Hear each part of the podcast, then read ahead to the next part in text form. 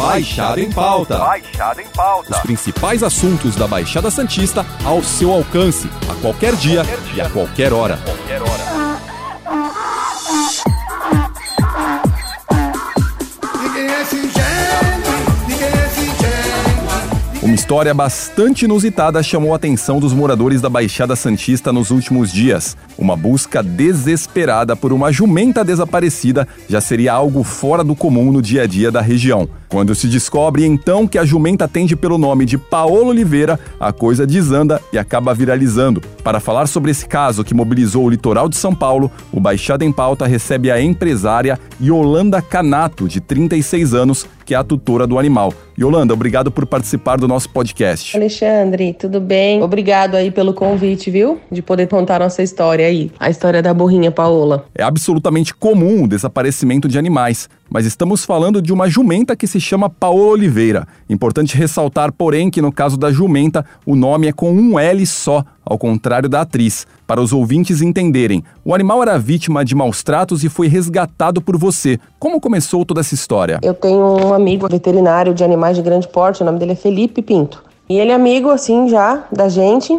E ele foi no sítio, teve um Réveillon que ele foi lá no sítio. A gente fez um Réveillon e ele foi lá com a gente. Quando nós estávamos conversando, e eu tenho tartaruga, chinchila, eu tenho esses animais assim. Daí ele comentou, falou que ele trabalhava com animais de grandes portes. E que de vez em quando aparecia alguns animais que eram resgatados de maus tratos, né? Aí eu falei, ai, Fê, eu queria muito. Ele falou, ah, quando aparecer eu te, te aviso, né? Quem sabe dá certo. Daí apareceu. E aí a gente fez a adoção, tudo direitinho. Eles resgatam lá do Guarujá, assim, acho que dali de onde for, e trazem para um lugar, cuidam, é, fazem todos os exames. E aí eu tive que esperar, né, pra, pra ver se tava tudo certo. E aí depois ele falou: ó, pode vir buscar a Paola. Esse caso começou a ganhar corpo no dia 27 de janeiro, quando você fez um post sobre o desaparecimento em um grupo de Bertioga. Qual foi a reação das pessoas, tanto com o desaparecimento como com o nome do animal? Engraçado, porque ela ficava num terreno atrás do mercado ali que a gente tem no Indaiá, né? E ela escapou. Aí eu comecei a andar por ali atrás dela. Eu e meu noivo, a gente saía do mercado, do trabalho ia lá. Começava a procurar. Eu passava na rua e falava, ai, você não viu uma burrinha solta por aqui, não sei o quê. Aí algumas pessoas olhavam assim e falavam, o que que é uma burrinha? Deu uma burrinha, uma jumentinha. Aí a pessoa escutava toda a história, depois que ela ia falar, não, não vi, eu achei que você tava falando de um cachorro. Tipo, as pessoas demoravam pra entender, assim, do que eu tava falando, né? E tinham outras pessoas que chegaram a ver ela ali. Ah, eu, eu a vi faz uns três dias ali na rua de trás. E aí eu comecei a ficar preocupada, porque daí a gente não conseguia achar ela. E aí chegou uma semana que ninguém mais viu. Eu falei, meu, agora ficou sério, né? Alguém acho que deve ter levado ela, ou ela deve estar passando em algum terreno fechado, porque a gente não consegue mais achar. Aí eu foi quando eu falei, vou postar nas redes sociais, falei com o veterinário, né? Tudo eu converso com ele, né? Aí eu falei, Fê, ele falou, não, pode fazer, ela é sua, né? É adotada, é tua tal. Aí eu postei. Aí pronto, aí começaram. A jumenta ficou mais de 15 dias desaparecida. Um homem chegou a entrar em contato e informou que o animal havia sido levado para outra cidade. Como isso aconteceu? Chegou um momento assim que eu achei que ela não ia mais aparecer. Nesse momento que ninguém mais encontrava com ela. Aí eu falei, alguém pegou e colocou num terreno e já era, não vai mais aparecer. Foi quando essa pessoa me chamou. É, me chama no Whats. Aí eu peguei e chamei ele. Aí ele falou: olha, eu sei que levaram a burrinha pra, pra Mogi. Eu falei, mas ela é minha.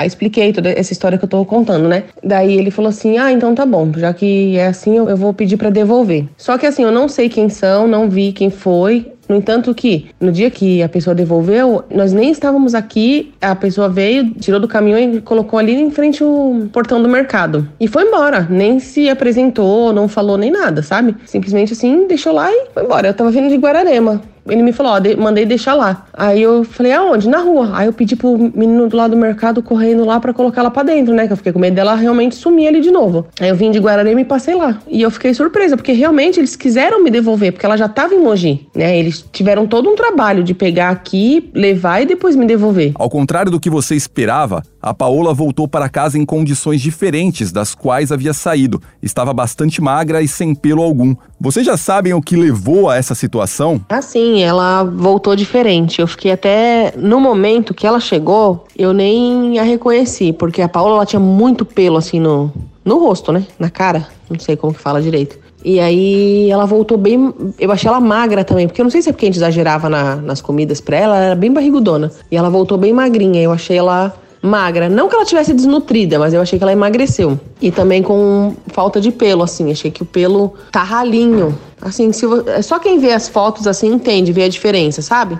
Mas agora ela tá sendo bem tratada já. Para algumas pessoas, você confidenciou que não esperava mais encontrar o animal. Você acha que a postagem ter viralizado teve um papel fundamental para que a jumenta fosse devolvida? Quando as pessoas começaram a falar que não estavam mais a encontrando, não estavam mais vendo ela pela rua, foi aí que eu decidi colocar na- nas redes sociais. Porque eu falei, alguém deve ter trancado ela, colocado ela em algum, algum terreno pra pastar, e aí a gente não tava conseguindo mais achar. Fazia já uma semana que ninguém via ela na rua. Mas graças a Deus, a- essa pessoa acho que viu a reportagem, eu não sei como que foi, eu acredito muito que tenha sido isso, né? E aí eu entrei em contato e eles devolveram. Então eu acho que com certeza as reportagens ajudaram muito, assim, porque quando sumiu mesmo, e aí eu fiquei sabendo que ela tava em Mogi, eu falei, ah, vai ser difícil a pessoa devolver, né? É tipo, entrar em contato comigo pra me devolver. Por conta da situação, vocês resolveram levar a Paola para um sítio da família. Como ela está atualmente? Ela tá agora nesse sítio nosso, que é lá no sítio São João. É um sítio do meu pai já há muitos anos. E a ideia sempre foi levar ela pra lá, porque eu amo esse, esse sítio, horta, essas coisas assim, eu sempre gostei. Só que ela tava sozinha e eu tava esperando aparecer uma ovelha.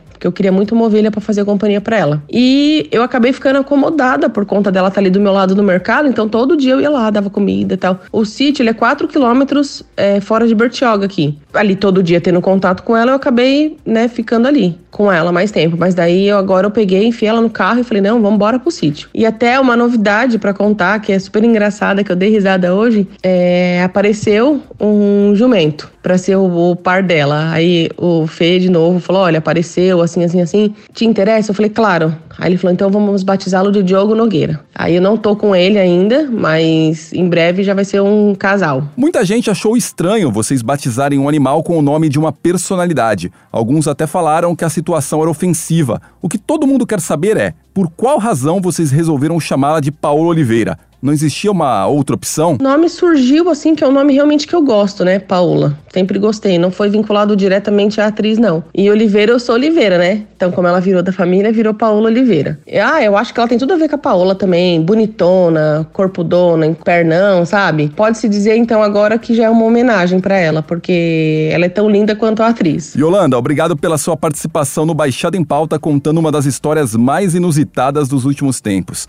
Na semana que vem a gente volta com outro papo com outro convidado. Lembrando que esse podcast está disponível no G1, Apple Podcast, Spotify, Deezer, Google Podcasts e Castbox. Nos aplicativos existe a opção para você assinar esse podcast e receber um aviso sempre que um novo fica disponível. Eu sou Alexandre Lopes e encerro o Baixada em Pauta por aqui. Até o próximo. Tchau.